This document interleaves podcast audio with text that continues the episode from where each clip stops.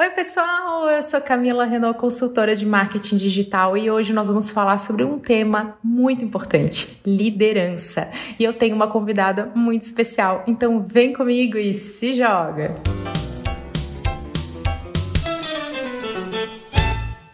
Beth Brandes que prazer ter você nesse episódio de podcast. Bem-vinda, por favor, se apresenta um pouquinho, fala um pouquinho de você para todo mundo que está nos ouvindo. Oi, Cami. Oi, pessoal. Tudo bem com vocês? Bom, eu estou muito feliz e honrada aqui de compartilhar esse espaço, de aproveitar essa oportunidade, esse convite que veio da Cami, porque além de uma admiração enorme pela pessoa e pela profissional que você é, Cami, eu adoro e eu sou super aberta a ter ter essas novas experiências.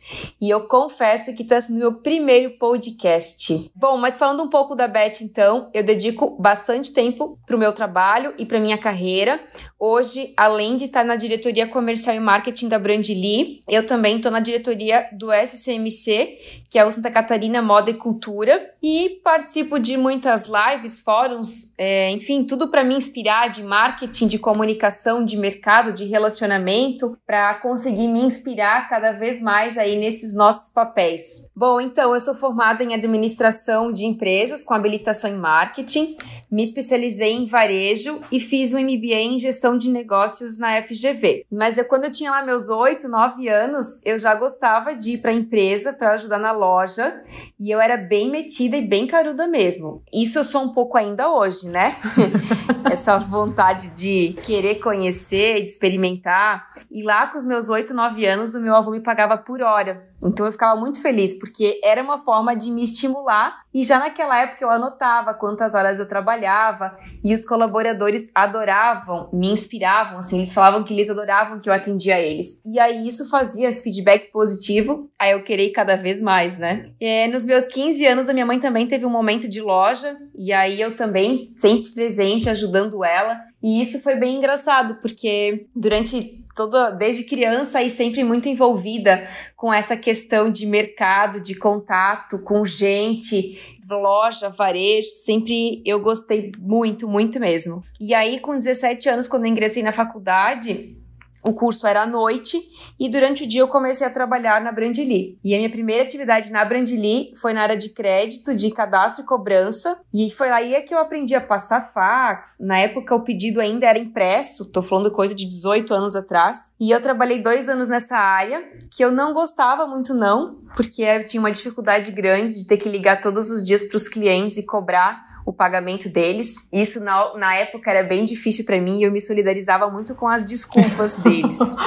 Nossa, Beth, eu tô encantada de saber disso, porque foi uma escola para você. Essa empatia, isso tá presente na tua forma de liderar, que foi uma, é uma inspiração para mim, é motivo de você estar tá aqui, é essa inspiração. Você faz isso de uma forma muito legal, é, de uma forma muito empática. A gente compra contigo, sabe? Aquela coisa assim, meu, tamo junto muito, tem essa sensação muito boa. E agora faz muito sentido mesmo que isso tenha vindo lá desse início de ter que ficar numa posição que não é legal, vai. Ninguém gosta de cobrar e essa questão de se solidarizar com as desculpas, olha, eu acho que eu tô junto. É. E foi uma fase que eu tive que me desenvolver muito, assim. E assim como as outras, porque aí aos poucos eu fui experimentando novas áreas de comunicação interna, de loja, projeto de varejo. Aí eu entrei no mundo de marketing, de licenciamento de produtos. E aí eu fui crescendo e conquistando, né, cada vez mais conhecimento e autonomia. E eu trabalho na Brandly há 18 anos e fui me desenvolvendo na liderança aos poucos. Então, desde essa minha trajetória aí da, na entrada de crédito e cobrança, depois com todas essas áreas que eu compartilhei um pouquinho, aí eu virei coordenadora, depois eu virei gestora, e nos últimos cinco anos é que eu estou na diretoria comercial e marketing. E aí eu acabei participando do processo de profissionalização da empresa, e isso contribuiu muito para o meu desenvolvimento pessoal, profissional, de liderança mesmo, porque aí eu tive a oportunidade trabalhar e de me relacionar com profissionais incríveis que me inspiraram muito e ao mesmo tempo já me preparar para que a empresa é, embora fosse da família, eu estava ali com um propósito, com metas, com desafios e precisava entregar resultado. E aí foi fantástico, porque dessa forma me exigiu que eu conquistasse o meu espaço e, acima de tudo, as pessoas, né? Porque liderar é isso, né, Cami? É a gente inspirar, é a gente conquistar, é a gente ser exemplo o tempo todo. Liderança é um super desafio. Eu me pergunto muito isso também, porque não existe uma fórmula pronta para liderar, mas a gente sabe que tem alguns pontinhos ali que ajudam. Eu sempre percebi em você, Beth, uma, uma líder que faz também sabe? Não aquela líder é, que, olha, é assim e tal, ela só mostra o plano. Eu sempre te vejo com a mão na massa, querendo fazer, perguntando, olhando, meio que de igual para igual. E como eu percebo isso, especialmente quando eu viajo, agora não tanto, a gente tá num momento mais delicado, mas poxa, tô todo ano nos Estados Unidos, vai lá, faz curso, aprende junto, eu percebo que isso é uma tendência, né? Então, você estar junto mesmo, estar de igual para igual, liderar pelo exemplo, né? Eu percebo isso em você. E então, essa questão da empatia não é um desafio, mas o que, que você enxerga assim como os grandes desafios da liderança, especialmente em times multidisciplinares, marketing comercial, que é a tua experiência? É muito gostoso falar disso, Cami, e eu obrigada aí por todos esses elogios eu fico com o meu coração bem aquecido, porque é uma área que eu gosto de sempre me desenvolver e me preparar, porque quando a gente fala de liderança, de gestão de pessoas, é uma responsabilidade grande que a gente tem nas nossas mãos, né? De conduzir a vida da pessoa. Então, toda vez que a gente dá um feedback positivo, negativo, correções de rota, a gente sensibiliza e a gente toca outra pessoa. Então eu sempre me senti muito responsável por isso. E tem um pouco a ver com a cultura da empresa também, porque a empresa acabou tem seus valores muito fortes, tem sua cultura muito forte e tem muito essa cultura de estratégia e execução. E a gente é muito preparado para isso, sabe? De fazer pelo exemplo, de colocar a mão na massa quando precisa. E eu acho que essa é uma forma de a gente conquistar as pessoas junto próximas da gente. E quando a gente fala nos desafios, né, de, principalmente de liderança e do time de marketing, enfim, que é um time, apesar de um setor, de uma área muito multidisciplinar, né, e polivalente. Mas eu acredito que tudo começa na contratação, sabe, de, de ter clareza da estratégia da empresa, dos valores da empresa.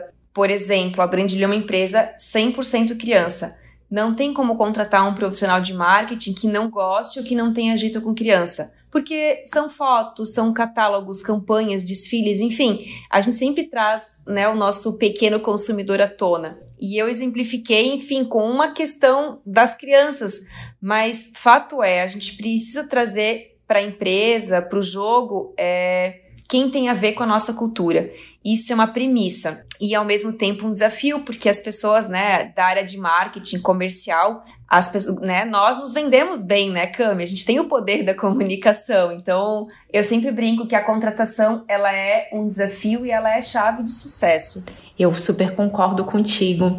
Inclusive, eu aprendi isso com o Google. Né? O Google tem toda uma cultura, todo um processo. Gente, uma coisa bem complexa, uma metodologia. Vamos falar a verdade, uma metodologia de contratação, de seleção. Então, são provas, são desafios e que não tem a ver com o currículo, com o cargo, com a tua formação diretamente, mas indiretamente acaba tendo, tanto que os profissionais que estão lá têm essa formação acadêmica também bem sólida e é interessante porque a gente vive um momento de muita discussão entre o que, que é relevante, né? Então, na hora de contratar, é formação é formal mesmo, é faculdade? Ou não, é a tua vivência prática? Ou será que são seus valores? E eles misturam isso muito bem, mas para trazer essa coisa forte, eles têm aquela brincadeira assim que eles falam: ah, a cultura come no café da manhã, todas essas regrinhas, essas coisas assim. E eu percebo isso na sua liderança criança, justamente foi o que você falou, é o amor pela criança, tá presente, tem que ter esse respeito.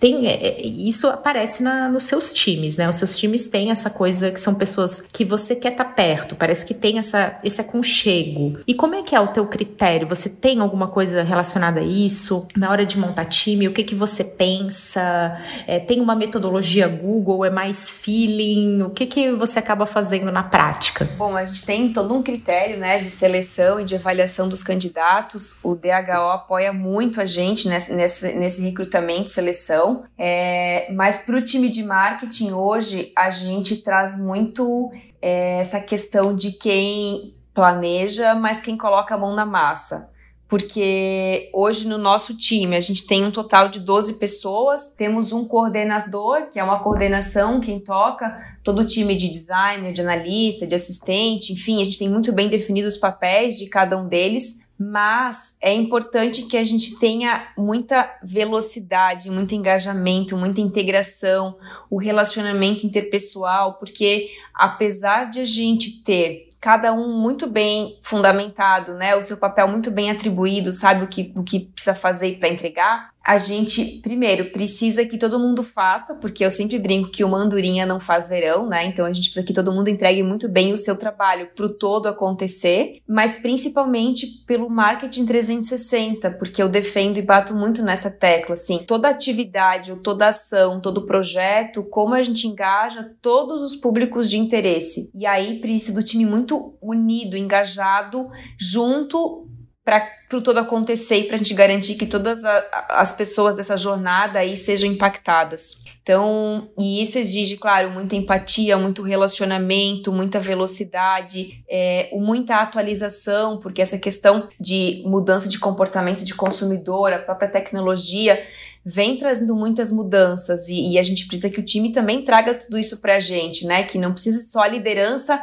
trazer as novidades e para onde o mundo vai, mas que o próprio time também alimente a gente disso. Eu concordo plenamente. Inclusive, a gente sabe ao longo dos nossos projetos juntas que eu defendo muito que o digital ele não é necessariamente uma célula apartada. A principal característica de um profissional de marketing digital tem que ser o ótimo relacionamento e a curiosidade e empatia em relação às outras áreas, porque senão fica aquela coisa assim. Eu sempre faço essa, essa brincadeira, com, principalmente principalmente com os meus alunos nas minhas palestras. Eu falo, pessoal de marketing, quem aqui já tretou com TI? Quem que já teve confusão com TI? Aí uma galera levanta a mão, um monte de gente fala, nossa, eu, pessoal de TI, eles não conseguem, né? É, vem aquela, né? Vem a lista. Eu falo, poxa, alguma vez você chamou um cara que de repente é um gestor de projetos, um PMO, você nem tá a par do que, que significa essa sigla, essa certificação, e você falou que a tua impressora não estava funcionando, ou que de repente a internet caiu, e aí o cara foi lá, fez esse favor para você e aí você descobre que nem deu obrigado. Você nem você só liga para dizer, ó, oh, deu problema, mas você não liga para dizer assim, cara, obrigada por resolver. Isso acontece comigo em evento também. O pessoal da Infra, eles fazem uns milagres quando o nosso microfone não tá bem colocado, a gente sem querer, né? Eu assim que quase não sou agitada, mexo ali no cabelo, caiu o microfone e os caras ficam ali fazendo mágica. Então tem que ter essa empatia também. E é normal que às vezes a gente não, não dê bola para isso. E digital, como é que vai fazer sem TI? Se a gente não tem um conhecimento técnico dessas equipes que são tão especializadas e tão competentes, mas não tem a nossa capacidade de comunicação, muitas vezes, há exceções, mas muitas vezes a gente tem que falar com uma equipe que é mais calada, mais fechada, mais analítica, enquanto os times de comunicação tendem a ser mais extrovertidos, mais tagarelas. Isso acontece também no teu dia dia a dia, quando reúne essas áreas? Você tem truques que você utiliza para fazer todo mundo é, conversar? Como é que é isso aí na hora do vamos ver? É, essa é uma boa pergunta. Mas, Cami, a gente estava falando aqui, né, do nosso trabalho em conjunto, que você participa aqui ativamente dos projetos, mas eu lembrei que você foi a grande percursora aqui do digital na Brand Lead, redes sociais, né? Nossa, a gente está falando de quantos anos atrás Revivi tudo isso agora nesses segundinhos, mas foi gostoso. É, então, respondendo um pouco essa questão da integração, da comunicação, dos rituais, a gente. Eu sou uma pessoa que gosta de ter ritual, de gosta de ter rotina. Tava até acompanhando aí nos teus posts um pouco dos teus rituais e eu tenho eles tanto da, do meu dia a dia é, pessoal quanto aqui na empresa também, principalmente porque isso me ajuda a não esquecer das coisas, a fazer as amarrações, a manter o time sempre alinhado, engajado, porque o marketing, na verdade, ele tem muitos papéis, né, de, de comunicação da marca, de branding, de para o cliente, para o representante, mas acima de tudo, de dar valor para tudo que acontece na empresa através da comunicação. Então, ele, o time precisa estar alinhado o tempo todo de tudo que está acontecendo e qual que é a melhor forma de a gente trazer à tona para o público que é interessado por aquilo.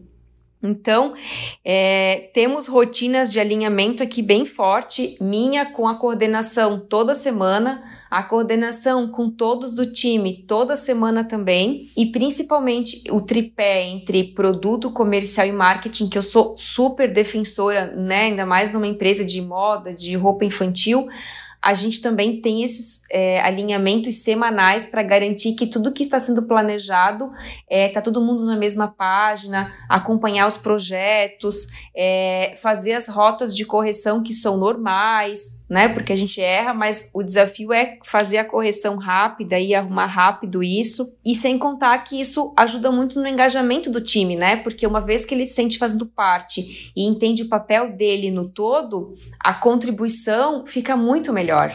Eu concordo plenamente com, contigo em relação a ter esses processos. A gente chamou aqui de ritual. Eu e a Beth, antes aqui nos bastidores, a gente estava trocando uma ideia sobre isso, porque a gente tem rituais da manhã é, bem parecidos. Um ritual é a repetição de uma série de atividades é, diariamente, e isso é uma excelente ferramenta de produtividade e também de felicidade. Eu até comento que muitos atletas de alta performance estabelecem rituais para que no dia da competição ele não entre entre naquele modo de hoje é um grande dia. Ele repete o ritual para o cérebro entrar numa espécie de modo automático e ele se sentir como se ele estivesse treinando. Isso traz aquela serenidade. E o ser humano também é assim. E Beth, uma coisa que eu me pego assim me perguntando demais, porque eu também tenho meu time aqui, eu, eu tenho que estar sempre alinhada com qual que é a maneira mais rápida, mais eficaz, mais eficiente, mais barata de fazer as coisas. O digital tem essa missão, eu sou cobrada por isso. Então é muito comum que o digital apareça apareça como uma maneira de aumentar receita e de diminuir custo. E aí a gente está falando de produtividade. E eu me pego pensando, né? Poxa, como é que eu faço isso de uma maneira mais eficiente? Como é que eu faço isso melhor, mais barato? E aí vem os rituais. Por quê? Olha o que, que eu sempre me pego pensando. Poxa, se você tira a rotina, você não tem rotina, você não tem organização, isso tende a aumentar a ansiedade, especialmente do time. Eu já convivi com times extremamente extremamente ansiosos. Isso geralmente vem do não saber o que fazer. Aí é aquele gestor, é aquele líder que ele, ele joga muita coisa, mas ele não dá o rumo. E aí a equipe fica meio perdida e isso vira uma ansiedade. Por outro lado, o excesso de rotina, você transformar tudo em ritual, tudo em processo, tira aquele olhar do sim. Sabe aquela coisa de meu, temos que resolver um problema, como faremos isso diferente? Como que faz inovação? Como que a gente é criativo? Cara, sem perrengue não tem inovação. Porque se tá tudo bem, para que fazer diferente, não é? Time que tá ganhando não mexe. E aí fica aquela empresa que não muda. E não mudar, hoje em dia é um super risco. Então eu me pego muito pensando, uma coisa que eu até quero te ouvir, assim, porque eu sei que você é pessoa aberta ao novo também, ainda que organizada, né? Você tá que nem eu, tentando equilibrar. Esse é o desafio. o, o caos, esse é o desafio. A gente tá tentando achar a dose do caos e da organização. Reunião. Reunião é uma coisa que eu me pego pensando. Se reunião é bom, se reunião é ruim, se deixar que coisas novas surjam na reunião, no final dispersa todo mundo. Eu considero a reunião um, olha, eu não sei o que pensar de reunião. Se é bom, se é ruim, se fazer direito, se tem técnica, porque olha, no online desafio ainda maior. O nosso desafio é o quanto a gente realmente cria de ritual, o quanto a gente dá liberdade para as coisas virem à tona, né? Que é bem dentro disso que tu falou.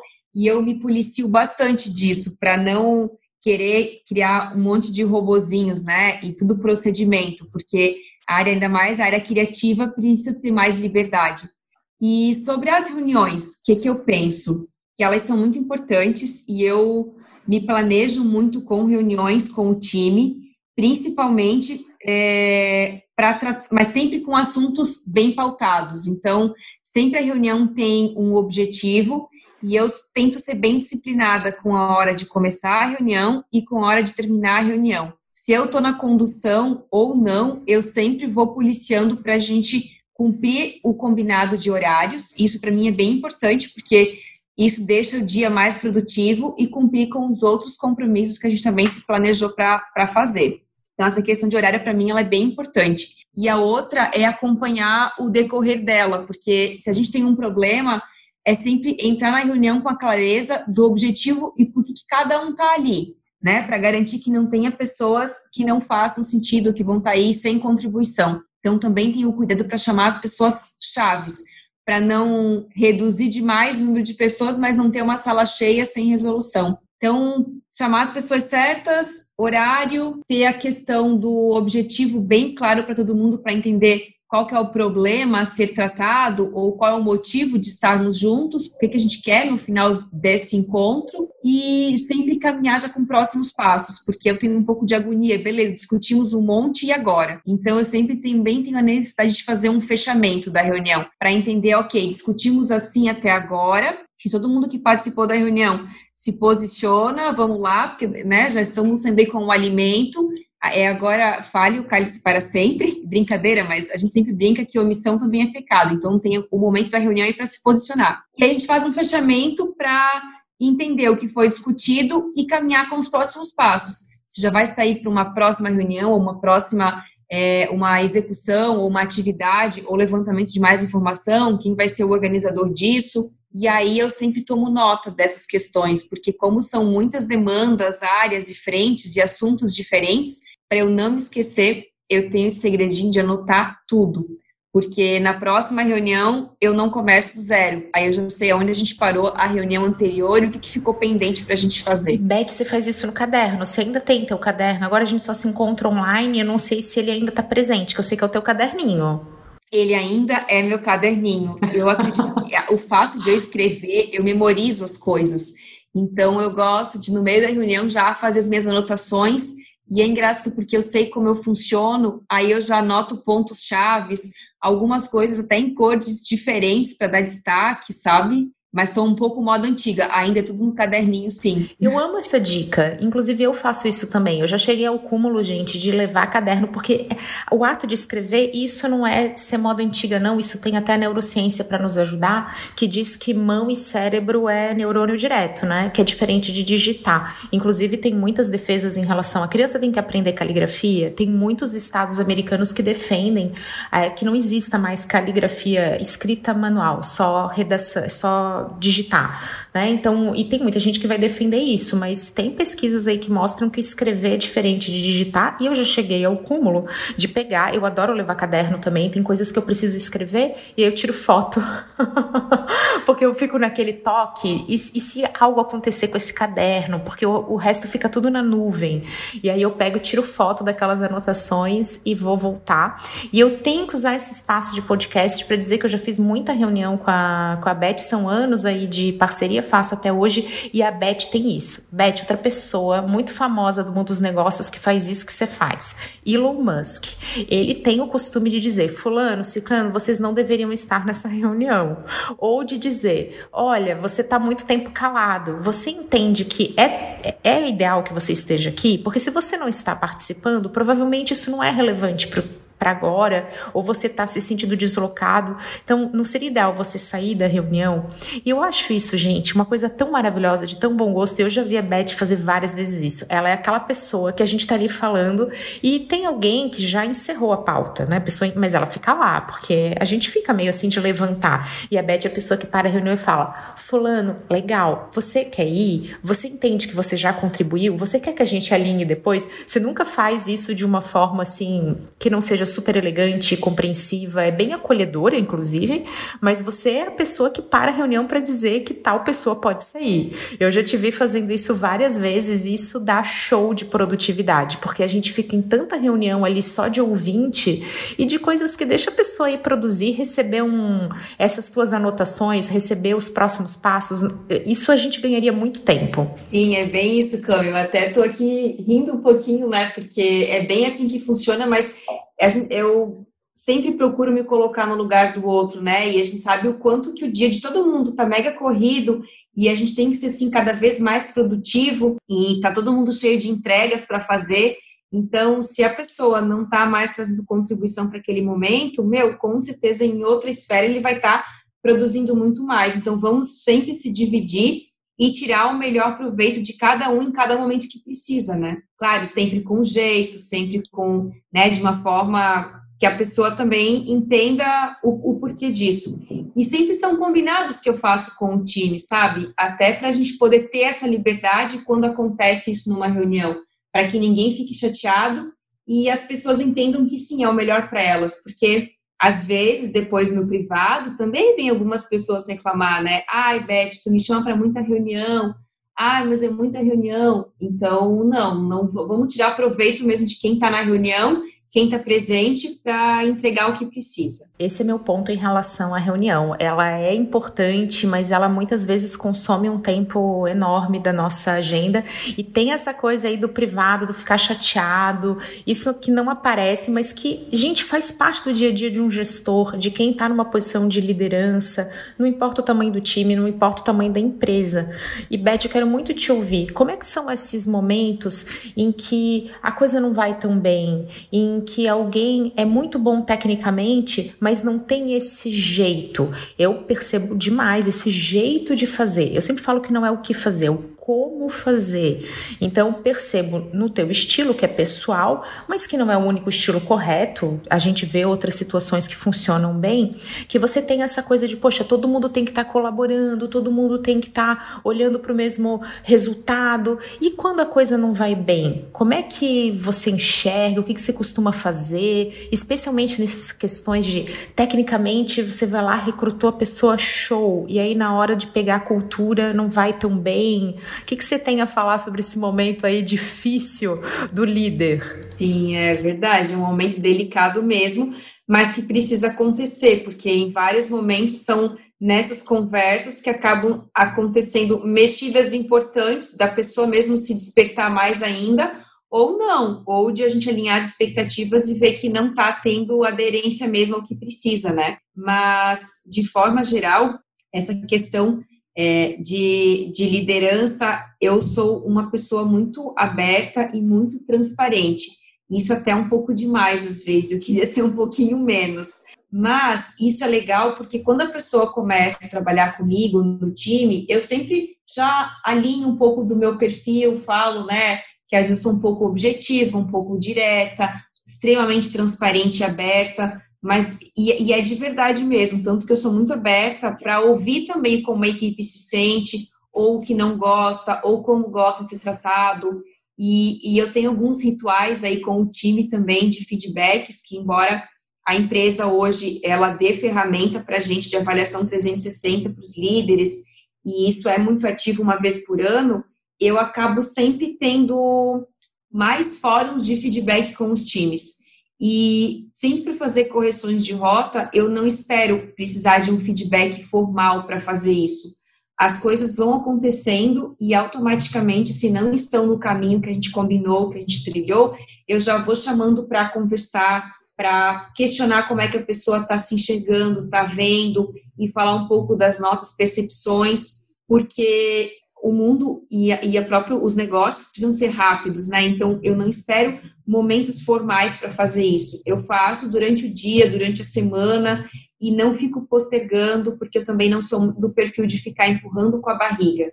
Então, se a gente detecta algum problema ou uma necessidade de correção, logo chamo a pessoa para conversar e explico, porque eu sempre combino também com quem trabalha comigo que ninguém precisa ser pego de surpresa. Se as coisas estão bem, a pessoa vai saber que está tudo bem, e se as coisas não estão bem, a pessoa também vai saber que não está bem. E aí, juntos, a gente vai combinar então o nosso plano de correção. Que aula, que aula, porque Brasil, nós acabamos de falar de dois pontos que levam as pessoas a serem felizes. E tá cheio de pesquisa aí para falar. Não é remuneração, né? Não é porque a remuneração faz a pessoa feliz ou infeliz por um período muito curto, o que pega a expectativa. Inclusive, se a gente for entender assim, ah, o que é ser feliz, o que é felicidade, o que é satisfação, inclusive, do, do cliente, você tem aqui uma fórmula bem clara, que é a diferença entre a sua expectativa e a sua entrega. Então é que nem ver filme. Você vê o trailer, tua expectativa tá no alto. Entregou igual? Gostei. Entregou a mais? Amei. Entregou a menos do que a expectativa? Detestei. Assim a felicidade também. A gente estava falando dos nossos rituais diários e eu e a Beth a gente tem essa rotina de iniciar o nosso dia com um momento espiritual de agradecimento. A gente estava nos bastidores falando disso. Por que, que o agradecimento é uma fórmula de felicidade? Porque você foca no que você tem. Então você tira a expectativa, você olha para a entrega.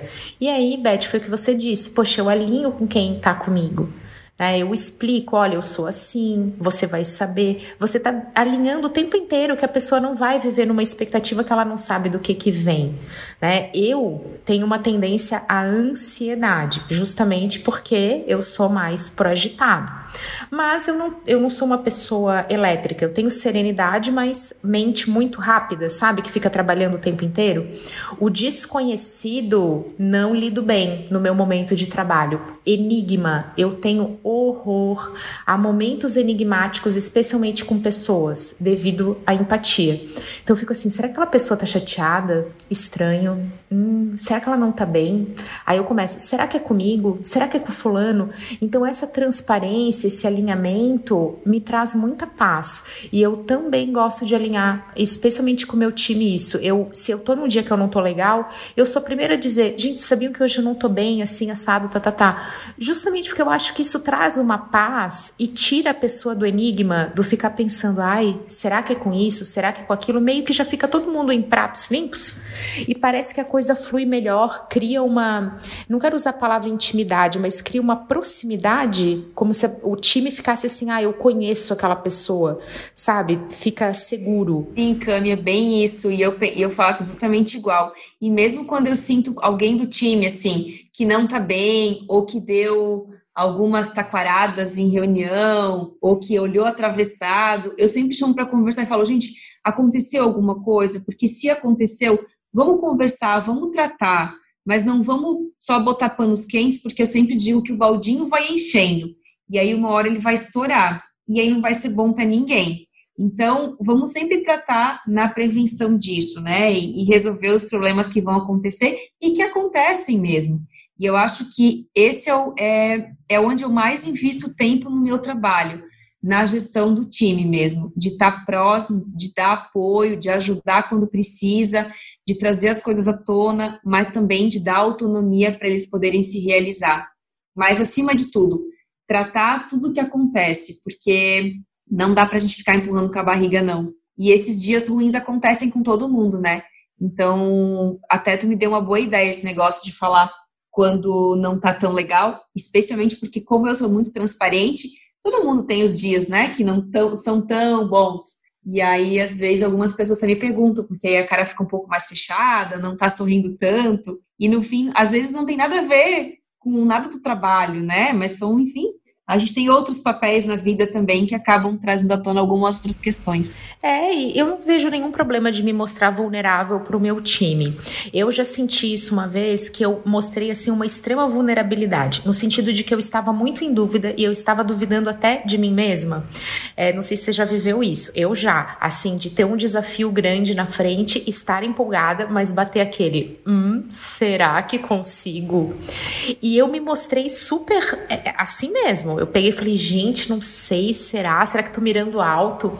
E eu percebi no time esse momento de, cara, ela é nossa líder e ela tem dúvidas. Foi uma escola para mim esse momento, Beth. E para todo mundo que está nos ouvindo, que é líder, olha que interessante que é isso. Primeiro momento, a, a, vida nunca é no curto prazo, né? A gente sempre tem o médio e o longo também. Primeiro momento, caos né? Então, pânico no agro. Todo mundo ficou meio perdido. Eu senti que nos dois dias seguintes desse momento houve mais assim, como se todo mundo, gente, e agora? Sabe uma situação de insegurança? Então, sempre tem um lado do time que enxerga, né, o seu gestor, o seu líder. Eu não quero usar a palavra chefe, mas pode usar a palavra chefe como assim, alguém que sabe tudo, alguém que é infalível, alguém que tem razão, às vezes até alguém que tem que ser agradado, né? Que eu detesto, ninguém precisa me agradar em nada errada, tem que levar, às vezes eu posso estar errada, eu muitas vezes estou errada, e isso gerou, sabe, um momento assim, eu senti, você percebe que a galera mudou, mas logo depois disso, e aí eu também consegui assim enxergar e falar, gente, que legal que foi isso, eu tô tendo mais clareza daquilo,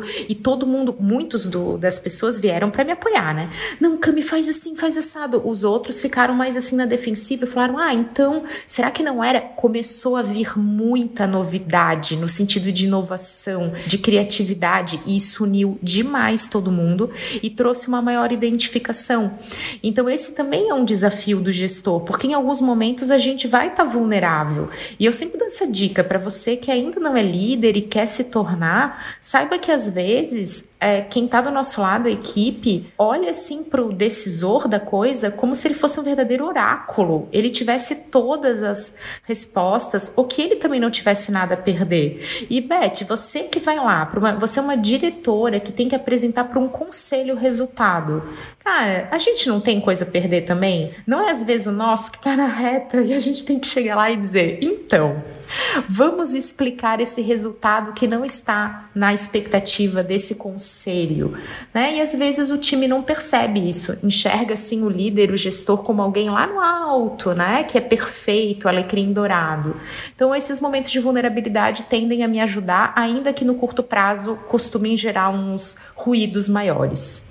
Sim, mas Cami, eu lembrei agora de uma outra situação que é legal compartilhar, que o meu perfil de gestão também ele não é de top-down, né? Ele é sempre muito de construção com o time, que as soluções sempre vêm do próprio time. Mas tem vezes que eles propõem alguma coisa e eu penso diferente. E eu digo, ah, eu não acho uma boa ideia, acho que não é um bom caminho. Não, Beth, mas é isso, é isso, é isso. E eu lembrei agora que essa semana mesmo aconteceu um episódio. E eu falei, bom, então vamos fazer o seguinte: vamos falar com a Camila Renault? Vamos ver o que ela acha, daí ela vai ser a nossa solução. Eu digo que não, tu diz que sim, o que ela falar tá decidido. Que bom saber disso. mas, mas no sentido assim, de sempre ter alguém, então, que intermedia para que, é, às vezes, eu também tenho dúvidas, né, da minha própria questão específica do assunto. Então, trazer uma, um olhar de fora e de especialista ajuda nessas decisões também com o próprio time. E isso ajuda a conquistar mais ainda, porque na ocasião tu trabalha junto com a gente, né? Comigo e com o time. Então, dá segurança no sentido de que não é top-down, e sim é construtivo o negócio. Beth, é perfeita essa tua colocação, e isso é muito presente em diversos clientes meus. Eu tenho um cliente que ele tem uma frase que eu gosto bastante e virou uma provocação interna nas nossas reuniões. Ele costuma falar assim: é, será que o correto agora é irmos pela democracia? Ele sempre questiona isso: será que a democracia é o melhor? Porque muitas vezes a gente, a gente acaba escolhendo e decidindo coisas que geram impasse através do maior número, né? Da votação. Ah, três do time são a favor, um é contra, aí tem a hierarquia. Não, tudo bem.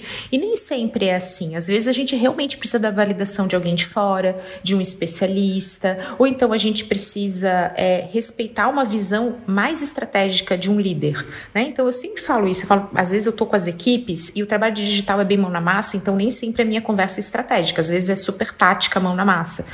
E é comum falar, não, porque isso aqui não deveria ser feito assim, porque onde já se viu, gera assim aquela inquietação, né? E eu digo, gente, Sabia que essa pessoa está tendo reuniões e está em alinhamento com a visão da empresa, com a estratégia, um negócio que está lá na frente, que a gente que está aqui nesse momento de mão na massa não enxerga, tem que dar os passinhos para trás para poder ver o big picture, né? Ver, ver o cenário completo, porque a gente está ali com a cara no olho no furacão.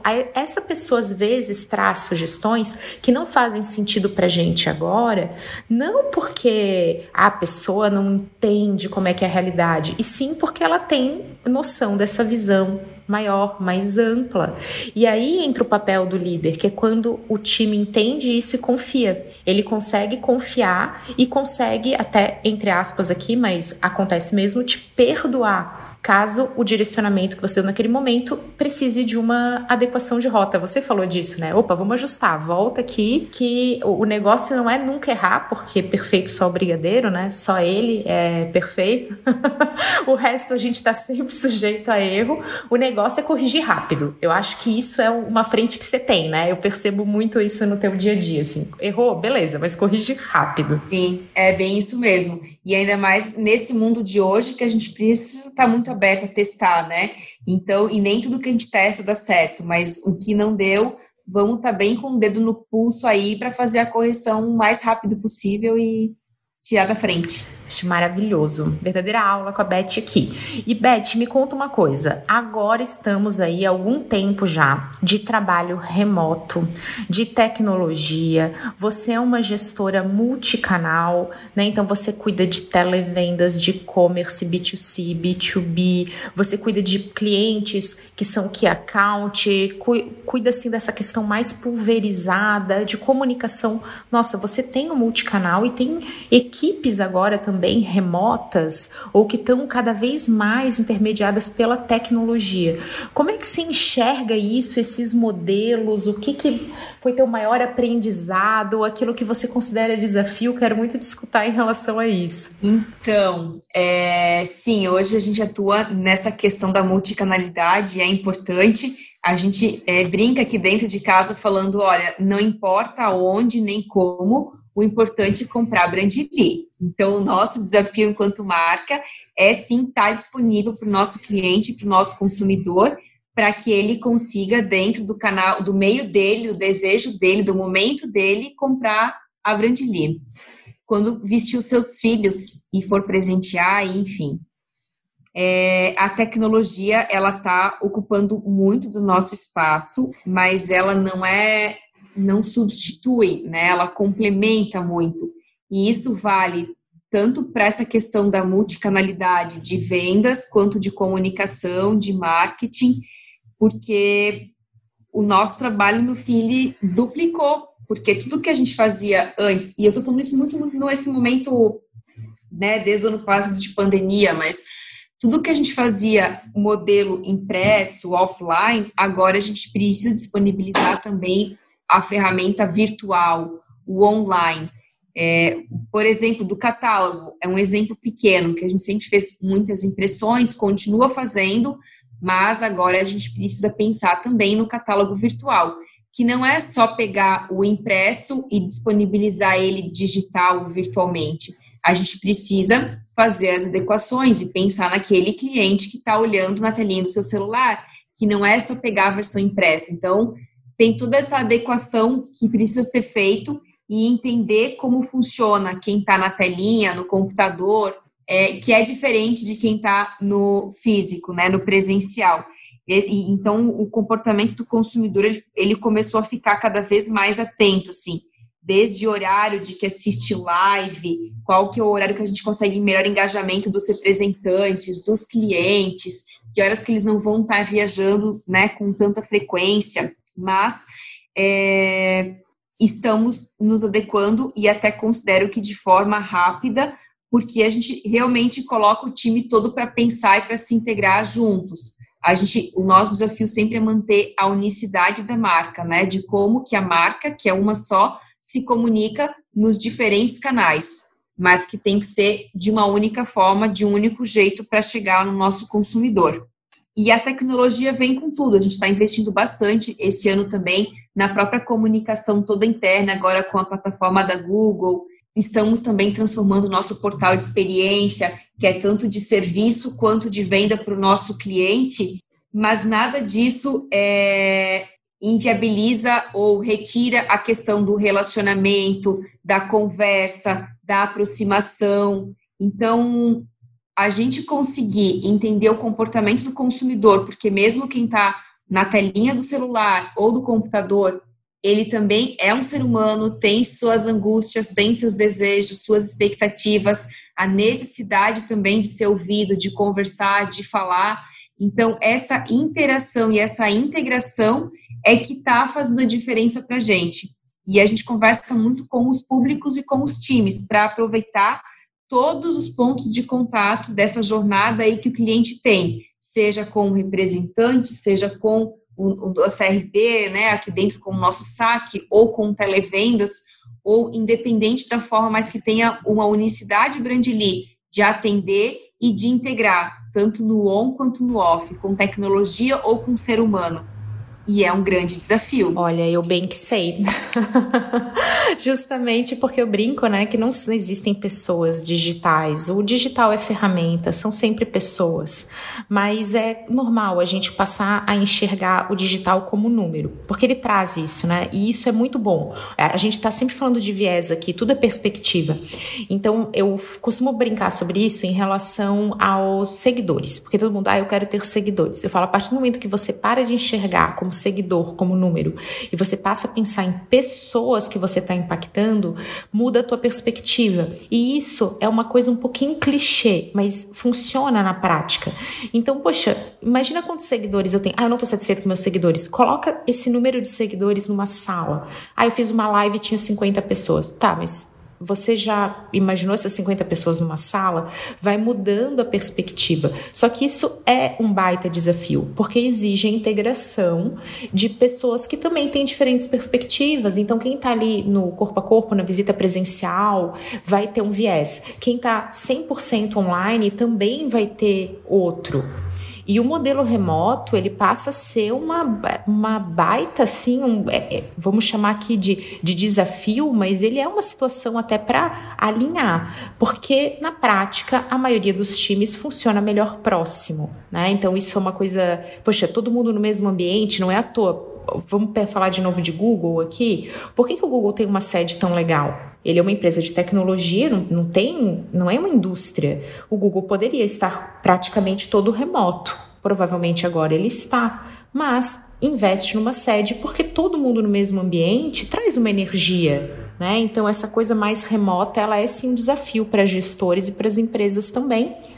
Mas posso falar, por exemplo, da convenção, né, de vendas, o digital complementou uma experiência, né? E trouxe uma sensação de todo mundo junto, teve um super engajamento. Foi um projeto interessante que trouxe um novo olhar também da estratégia central da empresa. Sim, é verdade, Cami. E desde o ano passado a gente começou a fazer é, os nossos lançamentos com os representantes, tudo de forma virtual. E tem dado muito certo, porque antes de março de 2020, se a gente chamasse todos os representantes para uma reunião no Zoom, eles, nossa, a adesão, a aderência seria muito baixa. E agora isso se mostra como única forma de viabilizar esses lançamentos de coleções.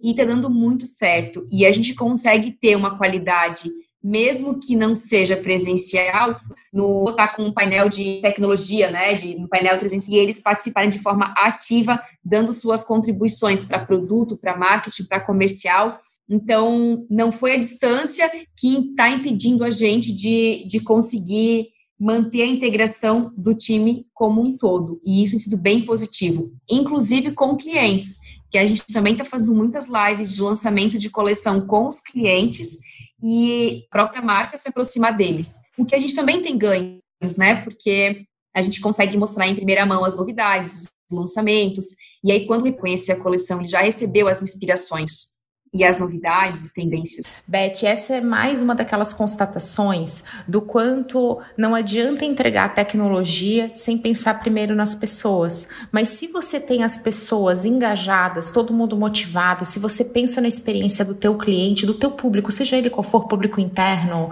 é, público como no teu caso aqui os representantes, e também é, em relação aos clientes, a comunidade, quem está na fábrica, quem produz. Quando você olha para as pessoas, a tecnologia tecnologia traz escala. Ela permite que a gente esteja é, para além de barreiras como a geográfica. Então isso é maravilhoso, né? Então quando você traz o digital, você permite que alguém que não viajaria ou que não viria ou que não estaria presente também estar ali. Então é o melhor uso da tecnologia, pensar nas pessoas e aí colocar essa camada escalável que a tecnologia traz. Sim, perfeito, Cami. Ah, não adianta, né? A, a questão Não importa com tecnologia ou sem tecnologia, a essência aí, inclusive do marketing, né, que é uma questão que a gente conversou bastante hoje sobre essa área específica de gestão, é entender comportamento de consumidor de pessoas faz toda a diferença, tanto para a gente vender quanto para a gente fazer gestão. Então, pessoas é a solução e é por isso que a gente investe tanto tempo para poder sempre se relacionar melhor, entender melhor e se aproximar melhor, né? Beth, eu aprendi demais com você. Realmente é sobre pessoas e não tem maneira melhor do que eu te agradecer por você ter disponibilizado tantas informações de uma maneira tão clara e generosa. Amei cada minuto e tô fazendo aqui o convite para você voltar para a gente seguir conversando com esse tema tão importante. Cami, eu que te agradeço a oportunidade. Para mim é uma escola todas as nossas trocas na consultoria, no podcast podcast. Então, eu te agradeço muito aí por ser essa pessoa e profissional incrível que está construindo aí maravilhas com a gente nesse Brasilzão e nesse mundão. Um beijão. Tamo junto, Beth. Pessoal, um beijo. Até a próxima.